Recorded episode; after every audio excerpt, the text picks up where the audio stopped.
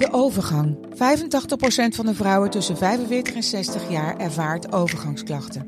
Klachten die kunnen leiden tot een verkeerde diagnose of langdurige arbeidsongeschiktheid. Wat kun je doen als je overgangsklachten ervaart? Hoe maak je dit bespreekbaar op je werk? En als jouw medewerker bij jou komt, wat kun je als werkgever dan doen? Sector Instituut Transport en Logistiek heeft een kennisplatform ontwikkeld waar jij terecht kunt voor tips en adviezen. Wil je er meer over weten? Kijk dan eens op stl.nl/slash Mijn naam is Sabine Leenhouts en ik werk op de vrouwredactie van de Telegraaf. In deze bizarre en ook onzekere coronatijd ga ik op zoek naar inspirerende vrouwen die mij en jou misschien ook wel door de crisis heen kunnen helpen. Hier en daar klinken voorzichtige hoeraatjes in de reisbranche, want er lijkt letterlijk weer wat beweging in te komen. Ik dacht meteen aan Elske Doets, zakenvrouw van het jaar 2017, maar ook directrice van Doets Reizen. Dat juist zij nu zegt dat de coronacrisis je dwingt om nieuw terrein te ontdekken, inspireert me. Hoe gaat het nieuwe reizen eruit zien? Baby, I'm home again. Dit is Zo doet zij dat. Elske Doets, van harte welkom. Dankjewel, Sabine. Ja, toen ik jou eh, vroeg om hier te komen, toen eh, ging ik natuurlijk even goed kijken op jouw website. En eh, daar zag ik alleen maar reizen naar Amerika en Canada. En, of voornamelijk. En realiseerde ik me dat jouw bedrijf dus van 100 naar 0 ging in één dag. Toen de grenzen dichtgingen. Mhm.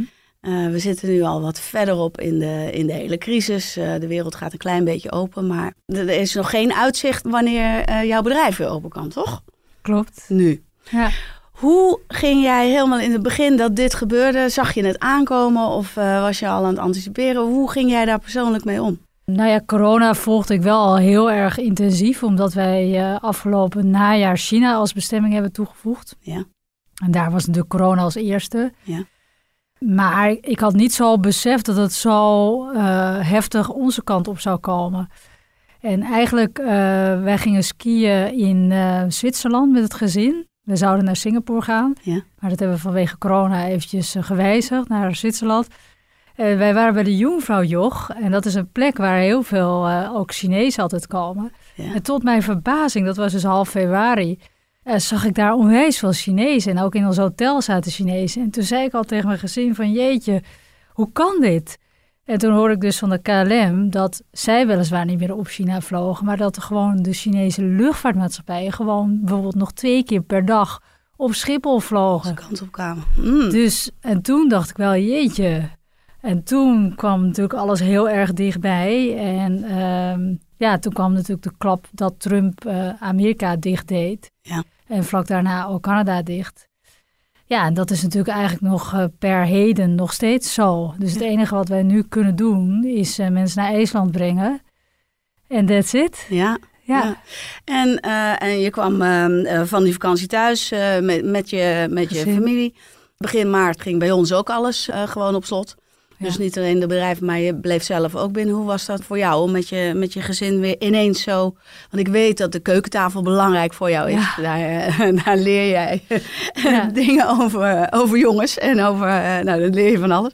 Ineens is die keukentafel uh, centraal in je leven geworden, neem ik aan. Ja, en op zich was het voor mij wel een soort adempauze. Want ik ben drie jaar geleden zaakvrouw van het jaar geworden. En toen ben ik eigenlijk als een gek door Nederland gaan reizen. Dus Ja. uh, allerlei lezingen, scholen bezocht.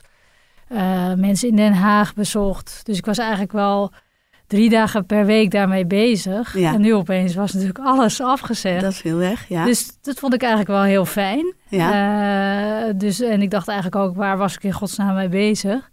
En mijn kinderen vonden het natuurlijk ook heel fijn. Mijn man is notaris, die heeft een vitaal beroep.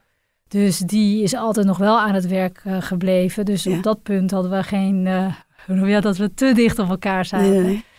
En wat ook wel bijzonder was, dat hij ook vanwege natuurlijk het afstand houden, ook echt testamenten bij ernstig zieke mensen, uh, moet hij dan persoonlijk langs. En dan Ja. ging hij wel eens met een ladder Oh. in zijn kostuum Oh. ging hij omhoog om dan uh, bij die persoon te kunnen komen zonder te veel contact te hebben. Ja. Ja. Dus ja, dat, dat was dan wel ook weer heel bijzonder, vond ik. Nou, inderdaad. Ja. Dan, eh, jij eh, bent directeur van een, van een groot bedrijf met veel personeel. Dus dat zal uh, wel een schok geweest zijn. Als, als ineens al die inkomsten wegvallen en je moet mensen die misschien al weg waren terug gaan halen en uh, een hoop Ja. geregeld lijkt me. Ja, maar dat heb ik wel uh, eigenlijk heel direct, eigenlijk op dag één. Hè, dat was eigenlijk 12 maart, dat Ja. de luchtruim ging. Heb ik meteen een soort scenario's gemaakt. Hè, van eh, eigenlijk een soort van goed scenario, midden scenario, slecht scenario en het meest slechte scenario. Dus ik heb in totaal zes scenario's. Ja. En ik heb ook meteen gekeken van, nou, wat betekent dat financieel? Dus dan heb je ook gelijk rust voor jezelf. Mhm. En datzelfde hebben we ook gedaan met klanten. Dus die hebben we allemaal in groepen ingedeeld, afhankelijk wanneer ze gingen vertrekken. En ehm, je kon op 12 maart bijvoorbeeld nog gewoon naar Amerika gaan. Hè? Mhm.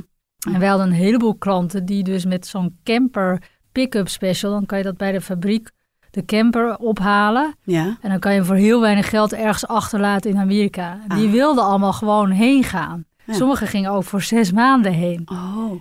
Eh, maar ja, toen kwam natuurlijk eigenlijk een week later het bericht van Buitenlandse Zaken dat alle Nederlanders naar huis moesten. Ja.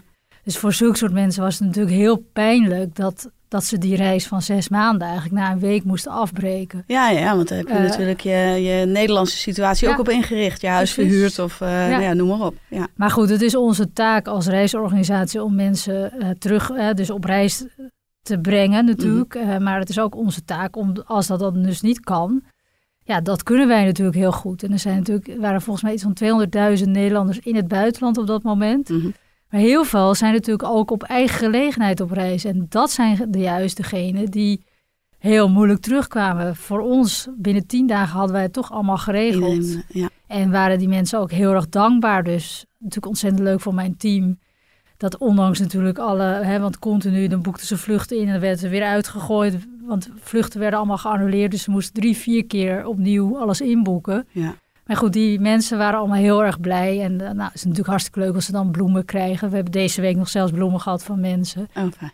Eh, dus ja, eh, en elke dag besteed ik dus heel veel aandacht aan mijn team. Dus elke dag Skype ik met ze. Ik hoe dus- groot is je team?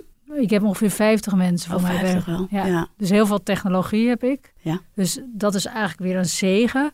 Want het betekent dat op het moment dat het goed gaat, kan ik makkelijk opschalen zonder extra mensen in te huren. Ja. En als het slecht gaat, zoals nu, ja, Ja. dan is dat ook niet zo pijnlijk, zeg Nee. maar. En ze zijn allemaal heel flexibel. Ja. Eh, dus elke dag overleg ik dan met een kernteam. En dan de rest, eh, die spreek ik minder vaak. Zoals Ja. deze week heb ik dan heel veel aandacht weer eraan besteed. Om allemaal te vragen hoe ze ook negativiteit ervaren. Want er zijn natuurlijk een heleboel klanten teleurgesteld dat hun vakantie niet doorgaat. Mhm.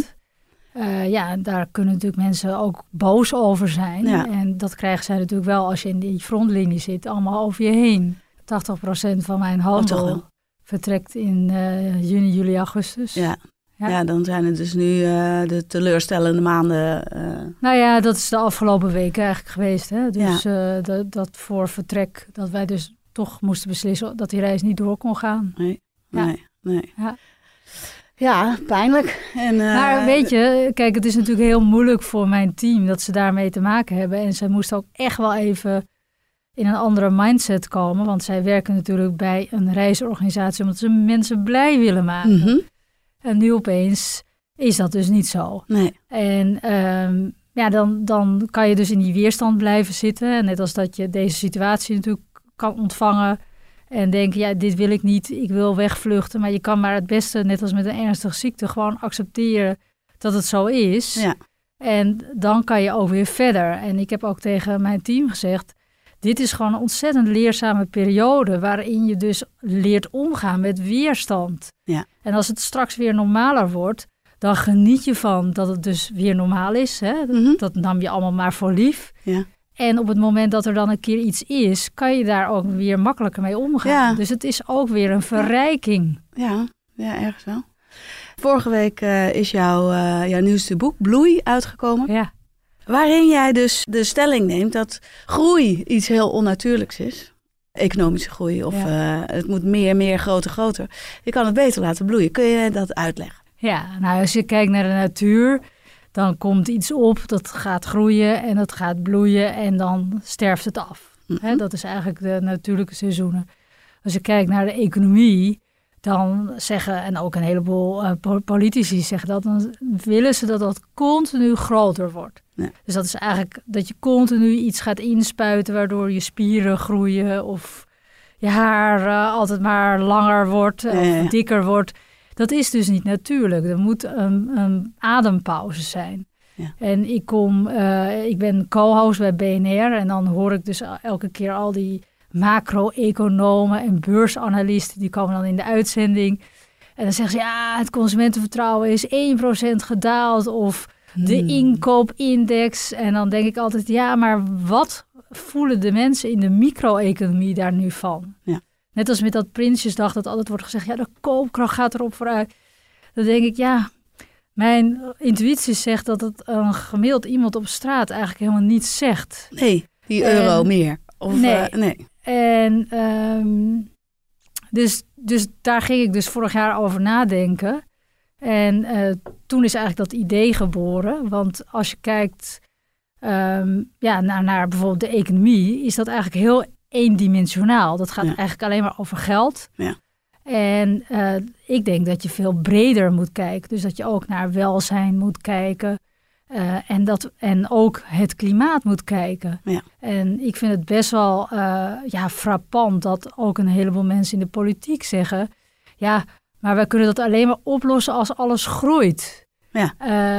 Dan denk ik: nee, dat is juist niet wat onze planeet wil. En als je dan nu kijkt naar corona, ehm, ja, opeens is alles dus op stil gezet en zie je dus dat gezondheid dus wel op nummer één, dus welzijn kan wel op nummer één staan. Ja. En dat is eigenlijk heel boeiend, want Ja. dat werd tot voor kort, eh, zelfs door eh, onze minister-president, voor onmogelijk eh, beschouwd. En Ja. ja. hij kan dat dus kennelijk toch omarmen. Dus dat vind ik dan wel, ondanks hoe pijnlijk dat ook is, een bijvangst. Ja, ja, ja.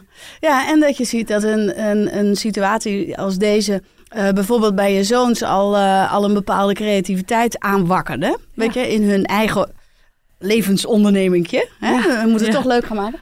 Eh, dat je nu ook ondernemers ziet die, die niet vanaf dag heen op de grond zijn gaan, als een stokstaartje op de grond zijn gaan liggen en help zijn gaan roepen, maar dachten: hé, hey, eh, maar misschien kan ik wel op een hele andere creatieve manier eh, iets doen waardoor ik nog steeds zelf blij word met het ondernemerschap. En dat dat, dat geld vangen niet meer het eerste belangrijke Precies. punt is. Maar dat is wel een, En- een ding van mijn generatie. Ik ben 48. Ja, Dat, eh, ik zie dat met mijn academy. Ik heb dus een, een academy voor jonge dames. ja die heb je opgericht In eh, 2017. in 2017 toen je zaakvrouw van het jaar werd. En toen had je de, de Young Lady Business Academy. Dat is dus een non-profit initiatief om jonge dames tussen de 15 en 24 te helpen in sleutelposities te komen. En dat is heel breed, dus het is voor alle opleidingsniveaus, maar Ja. het is dus ook voor breed qua interesses. Dus Ja, het kan zijn dat ze ondernemer willen worden, topvrouw in de corporate wereld of politica. Ja, want ik heb ergens ook gelezen dat je al zei dat, dat in de laatste lichting dat je al vijf potentiële minister-presidenten hebt, vrouwen. Ja, ik, Nou, heb gisteren, eh, ik heb gisteren, eh, eh, eh, hoe noem je dat? eh, ja, we moeten dus uit die negen, we hadden vorige week 90 dames. We hadden Ja. een digitale academy. Ja, ja, En het is echt fantastisch gegaan. ja. Dat had ik zelf ook niet kunnen voorstellen. Eh, maar ik kan een heel kabinet, ik kan een heel bordes vullen met, eh, met vrouwelijke ministers. ja fantastisch. Eh, maar goed, wat, wat, wat ik Ja. zo mooi vind aan die dames, dat zij dus vanuit een heel andere gedachtegoed eigenlijk gaan ondernemen of problemen willen aanpakken. Dus ik was misschien toen ik ging werken bezig met welke leaseauto ga ik rijden. Mhm. Dus eh, geld gedreven kan je zeggen. Ja. Nou, Nou, herkenbaar. Ik Ja. ben ook 50. Ik Ja. kom uit dezelfde ja. generatie. Maar zij gaan heel erg eh, redeneren uit van wat zien ze als ze naar buiten kijken. En dan zien zij dus inderdaad bijvoorbeeld vergrijzing. Zij zien het klimaat wat aangepakt moet worden. Bijvoorbeeld migratie. Ja, Maar ook kansenongelijkheid voor mensen bijvoorbeeld met een beperking. ja, ja. Eh, en dat willen ze dus allemaal eigenlijk, dat nemen ze als basis. Dus ze nemen eigenlijk een gat in de maatschappij, Ja. nemen ze als basis van hun bedrijf. En dat kan ook een gat in de markt worden. Maar het is dus een omgekeerd iets. En ja, dat heeft mij wel iets geleerd. eh, dat ik dus eh, als ondernemer ook wat... Hè, die Academy is natuurlijk een enorme maatschappelijke betrokkenheid die ik toon. Daar Ja. wordt mijn bedrijf niet beter van, zeg maar. Nee, Maar de wereld wordt er wel beter van. ja, Dus het heeft mij wel wakker gemaakt. ja. En, en jij wordt er ook beter van. En daardoor word ik er ook beter van. Ja. Want als ik jouw boek lees, dan denk ik, jeetje, Die meiden, sommige meiden zijn uit, uit, uit 99 of 2001. Weet je, mijn, mijn zoon is 21. Nou, die is vooral bezig met zijn eigen muziek. En uh, die is wel enorm maatschappelijk betrokken. Uh, maakt zich heel erg zorgen om de wereld. Maar deze vrouwen, uh, die, die zetten dat al om naar iets waardoor ze er daadwerkelijk iets aan willen gaan doen. Dat klopt. Ja, en, ik denk en ook dat vind ik toe... bijzonder. En die, het, zo, jo, zo jeugdig als ze zijn. Ja, En, en dat je er. eh, de, ik leer ervan, nou jij leert ervan. ja. Het, eh, het zet je aan tot anders denken. En dat is wel. Dat, dat is ja, het is heel, heel drukwekkend. Eh, mijn oudste is 16. Als er dan meisjes zijn van 16 die minister-president willen worden. Ja, partijloos. En ja, precies. En Ja. dan een drie pagina eh, sublieme pitch houden. En eh, ja, dan de, een van de juryleden zei, heeft ook een zoon van 16. Nou, dan vallen wij dus eh, ja, wij echt direct in een soort katzwijm. Dat we denken, ach jeetje, wat is dit fantastisch. Ja. Maar dan zeggen dus ook weer andere juryleden. Dat zijn dus bijvoorbeeld young ladies die dus al voorgaande academies hebben gevolgd. Van let op, je moet wel scherp blijven. Hè? Mm, Dus dan houden ze ons even bij de les dat wij Ja, in een soort verliefdheid verblind raken door zo'n meisje. Maar ja, nee, het is echt heel indrukwekkend. Maar wat, wat ik ook wel weer zie daar, na deze editie. Ze zijn zo bezig met het vullen van een cv en het Mm. doen van allerlei opleidingen. Eh, majors, minors, bachelors. Nou, die Ja. kan dat allemaal mixen. En dat ik denk, ja, weet je, eh, met een perfect cv ga jij ook nog niet de wereld bestormen. Nee, nee. Ze zijn wel heel braaf. Ja, ja. En ik probeer ze dus ook een beetje eh, eh, Prikkelen. te prikkelen om wat minder braaf, om een beetje stout te zijn. Want- ja, door heel braaf te zijn, word je ook geen minister-president of ga je ook niet eh, Nee. een heel groot concern leiden. Je zal toch je plek moeten opeisen en dat, dat gaat niet vanzelf. Nee. Nee. Ja, Nee, snap ik. Ja. Even, even weer heel terug naar die reiswereld, want dat vind, ik, vind ik ook wel heel interessant. Hoe zie jij de wereld schreeuwt om hervorming? Eh, maar de core business van jouw bedrijf is zoveel mogelijk mensen in zo'n vliegtuig krijgen om, eh, om ze ergens anders heen te rijden. Dan begrijp ik heel goed dat, dat reizen juist iets is van zo'n gezin bijvoorbeeld, of van een echtpaar wat samen op reis gaat. Dat het eh, samen iets beleven en dat is wat je mee terugneemt. En dat, dat hoeft niet per se in Amerika te zijn, dus dat zou je op een andere manier als, als reisbureau in kunnen richten. Maar hoe, hoe rijm je dat? Dat het aan de ene nou, kant... toen ik eh, dat boek aan het schrijven was, Ja. in het begin dacht ik wel van joe, Want dat was dus vorig najaar. ja, toen we nog geen corona hadden, dacht ik, jeetje, ik moet eigenlijk hiermee gaan stoppen. Of ik moet het gaan omvormen. Ja. En als je bedrijf, je, reis, Ja. je reisbedrijf. Ja, ja. eh, eh, want ja, de missie van mijn bedrijf is inderdaad wat je zegt. Mensen gaan als gezin op reis en willen weer met elkaar in contact komen. Ja. En eh, nou ja, mijn kinderen zijn natuurlijk ook gek op hun telefoon. Ik ben ook gek op mijn telefoon, dat geef ik ook eh, toe. Want het is gewoon een computer natuurlijk, waar ik continu op kan werken. En als jij dan opeens in een nationaal park bent, Mm. dan heb je geen eh, bereik. En dan ga je dus weer tot elkaar komen. Maar Ja. het is natuurlijk, als je kijkt naar ja, zeg maar mobiliteit, waanzinnig dat mensen natuurlijk tien uur gaan vliegen, 10.000 euro uitgeven om weer tot elkaar te komen. Dat kan ook aan die keukentafel. Ja, ja. Dus als je dan kijkt naar corona, heeft dat eigenlijk de gedachtegang die ik had in een, eh, zeg maar, in een versnelling gebracht. Mhm. En eh, heb ik dus inderdaad ook in, in mijn bedrijf, dus eigenlijk twee weken na die klap, zijn we ook direct gaan nadenken over hoe kunnen we nu het reis van de toekomst gaan invullen, waarbij die gedachten van tot elkaar komen Ja. nog steeds ingevuld blijft. En dat noemen wij dan het diepe reizen. Diepe reis. Dat je dus niet meer, dus heel veel van mijn klanten gaan dan naar tien nationale parken toe in, tien, in, in twee, drie weken. Ja, Dus eigenlijk elke twee dagen iets anders. Dat je op een gegeven moment niet meer weet welke rode rots je nou allemaal hebt gezien. ja. Nee, wij gaan dus toe naar bijvoorbeeld één of twee parken. En dat gaan we ook in Zweden doen of in Frankrijk doen. Maar wel echt in het gedachtegoed van ja, doets. En dat doen we dus ook al in IJsland. Hè. Daar heb je ook heel veel van die natuurlotsen. Dus midden in de natuur bij watervallen. ja. Eh, nou ja, dat je dus echt weer in contact kan komen met de natuur, met jezelf en met je reizigers. Ja, ja. Maar, maar pleit je dan ook voor minder bewegingen? Nou ja, dat, dat eh, inderdaad, eh, de manier waarop wij eigenlijk mobiel waren voor Hm. corona, dat wij dus bij wijze van spreken dus zo direct met het vliegtuig naar Barcelona zouden kunnen gaan voor 50 euro per persoon of 100 Ja, ja. euro per persoon, Ja. is natuurlijk waanzinnig. Ja.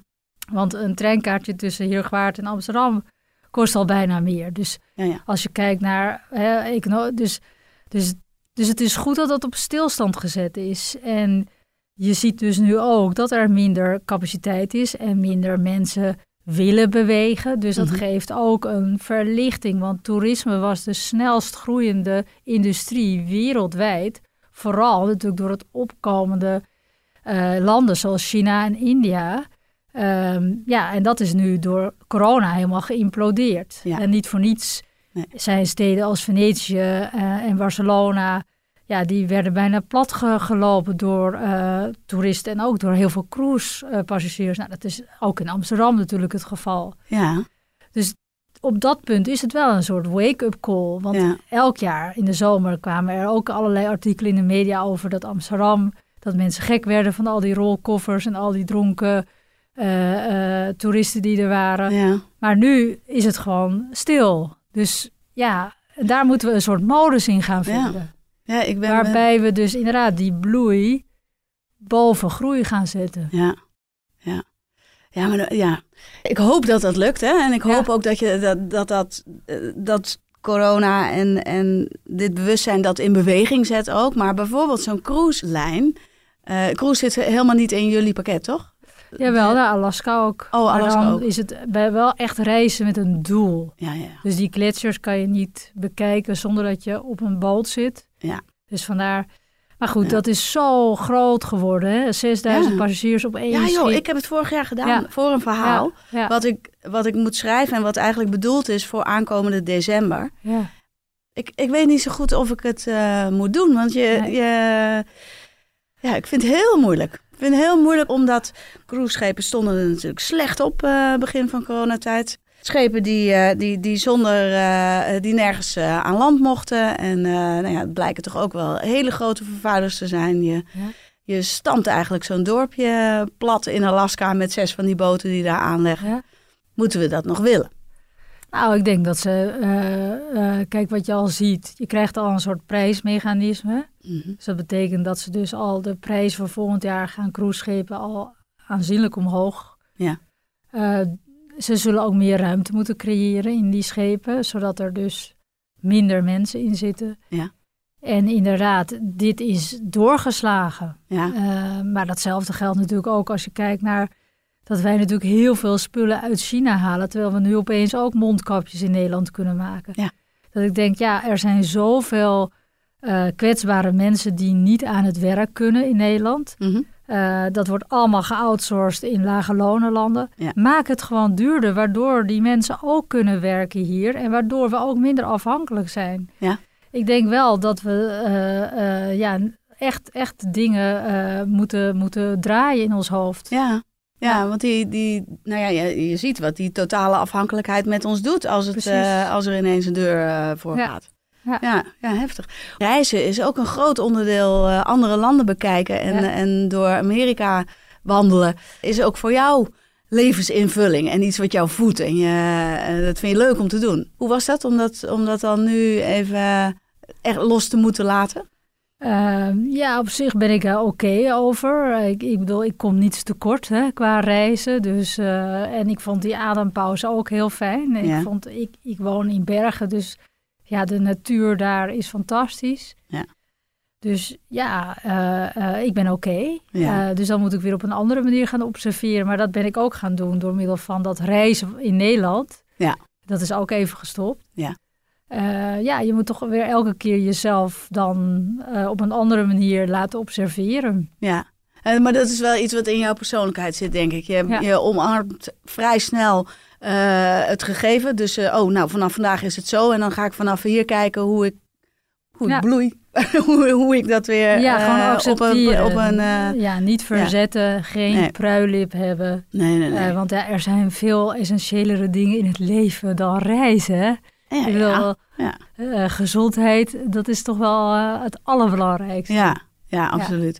En, en wat zou jij voor de, voor de vrouw die, die, die nu luistert en, en misschien nog even niet heel veel verder kan denken dan die drie weken die ze geboekt had staan eh, ergens naartoe in Europa of verder, die niet doorgaat. En eh, die heeft die, die teleurstelling eh, te verkroppen. Wat zeg jij tegen, tegen mensen die je aan de telefoon krijgt, die dus heel verdrietig tegen jou doen? Nou, laat ik vooropstellen, dat doet mijn team Ja, dat doet je team. Dus ja, ja. Eh, ja, ik denk dat, eh, dat, dat je gewoon zegeningen uit het verleden moet, moet eh, tellen, zeg maar. ja. En in de toekomst komen er weer mogelijkheden. En wellicht ga je dat wel veel meer van genieten. Want ja, we, we, zijn hier niet zomaar van af. Hè? Nee. Corona blijft onder ons. Het is ook maar de vraag, hè, al- als er een vaccin komt, wanneer en voor wie is het dan beschikbaar? Ja. Het kan weer opleven. Dus we komen eigenlijk van een soort situatie waarin we alles konden doen, in een situatie waarin we minder mogen doen. Ja. En, dat, en dat blijft nog wel even. Dus als je dan de kans hebt om te gaan, Ja. ja, dan moet je daar ook heel erg blij mee zijn. ja, ja. ja. Dus meer waardering eigenlijk. Meer waardering, ja. Ja. Nee, ja, dat is een fijne tip. Hey, en ehm, de jonge vrouwen die, eh, waar jij eh, via de Academy eh, mee mag omringen. Ja. Denk jij dat, er, eh, dat zij ook een positieve invloed gaan hebben op, eh, op het, eh, de balans tussen mannen en vrouwen in de top? Ik hoop het heel erg. Want jij hebt het over emancipatie vanuit Onderop. van, van onderop. Kun je dat uitleggen? Ja, nou wat je eigenlijk ziet is die dames, die bevrijd ik. Dus ze hebben enorm veel talent, enorm veel ambitie. Maar er zit een enorme rem op, op die ambitie. Omdat eh, mensen, bijvoorbeeld vrienden of docenten, mensen in de omgeving... op het moment dat ze dat uitspreken, dat ze bijvoorbeeld minister willen worden... of topvrouw willen worden, dan zeggen ze... ja, doe nou maar even rustig aan. Of gaan ze lachen. Ja, Mm. ik vind het echt elke keer confronterend om dat Mhm. weer te horen. Mhm. En ik geef ze dus de vrijheid om dat wel te doen. Eh, Ik wil niet dat ze geremd worden. Eh, en dan durven ze dus eindelijk daarvoor uit te komen. Ja, dus dat, dat is een heel, heel simpel, kan je eigenlijk zeggen. Maar ik hoop wel dat natuurlijk die, die rem, Mhm. die moet je dus wel vroegtijdig eraf halen. En dat is ook wat ik van onderop beteken, eh, bedoel. Dus ik ga niet van bovenaf door middel van een instrument. Hè, dat wij zijn nu zeg maar rond de 50 en wij Mhm. zouden dan hypothetisch een topfunctie kunnen bekleden. Mhm. En dan zouden we door middel van een wet zouden wij dan in die positie moeten komen. Maar dan zijn we eigenlijk al veel te laat. Want je Ja. moet heel vroegtijdig beginnen met dat bevrijden van die demping. Want dat is natuurlijk ook iets Nederlands. Hè? Je moet Mhm. vooral niet te veel opvallen. Nee. Je mag niet te goed zijn en je mag ook niet slecht zijn. Je moet vooral, vooral heel gemiddeld zijn. Ja, en dan moet je als vrouw, er zitten er ook nog een aantal, aantal appendixjes aan, hè? Ja, Ja. ja. en eh, nou ja, wij leren ze dus ook van hoe, ja, hoe eh, onderhandel je nou, hoe maak je nou lange termijn beslissingen door middel van neurowetenschap.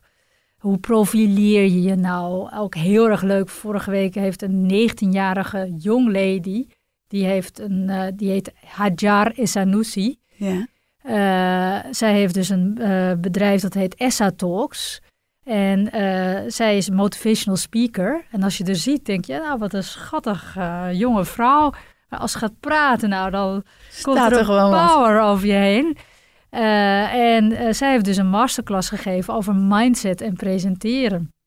Nou, dat is natuurlijk nog 19. 19 nog beter dat zo'n ja, dame van diezelfde leeftijd eh, dat leert. Eigenlijk Ja. veel beter dan hè, oude vrouw zoals ik. Ja, dat wij er wat even van opsteken. Ja.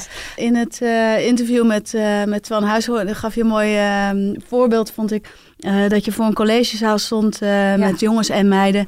En dat je zei, eh, wie, kan wie komt er hier op- de tafel staan? En dat, Ja.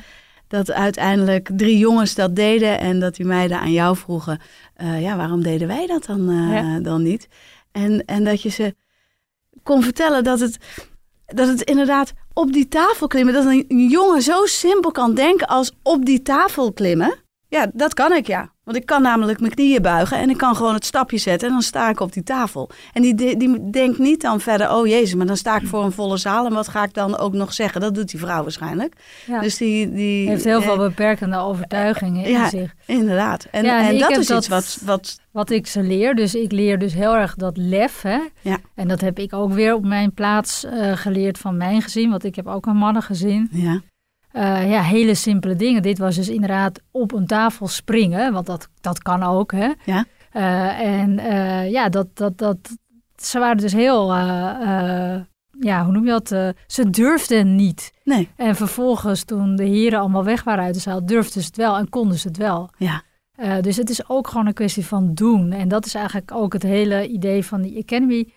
Dat ik gewoon zeg, doe het gewoon. Ga gewoon ondernemen. Ga gewoon dat boerenbedrijf kopen als jij dat wilt. Ja. Laat je niet afremmen door allerlei mensen die er iets van vinden. Want dat is natuurlijk waar vrouwen heel veel last van hebben. Mhm.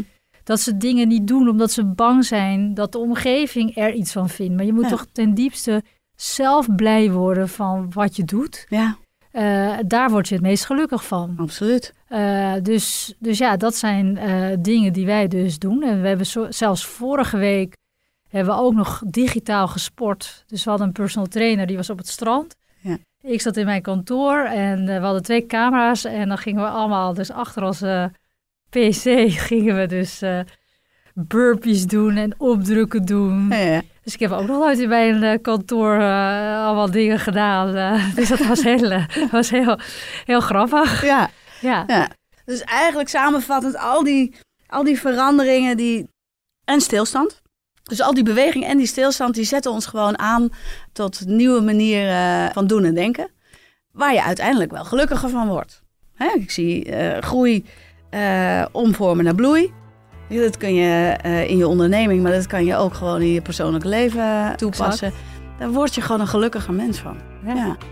Nou, ik denk dat dit wel. ehm, voor mij was het heel inspirerend om, eh, om naar je te luisteren. Nou, Eh, en je kunt niet iedere dag, dat snap ik ook. En je kan niet iedere dag maar volle kracht vooruit. En weet je, er zijn ook mensen die, die nu echt even niet. als er echt geen inkomen binnenkomt en, en morgen moet de huur betaald, dan is er wel daadwerkelijk een probleem. Dus, dus dat is ook aan de hand. Ja. Maar zelfs vanuit dat soort situaties is er altijd nog wel weer licht.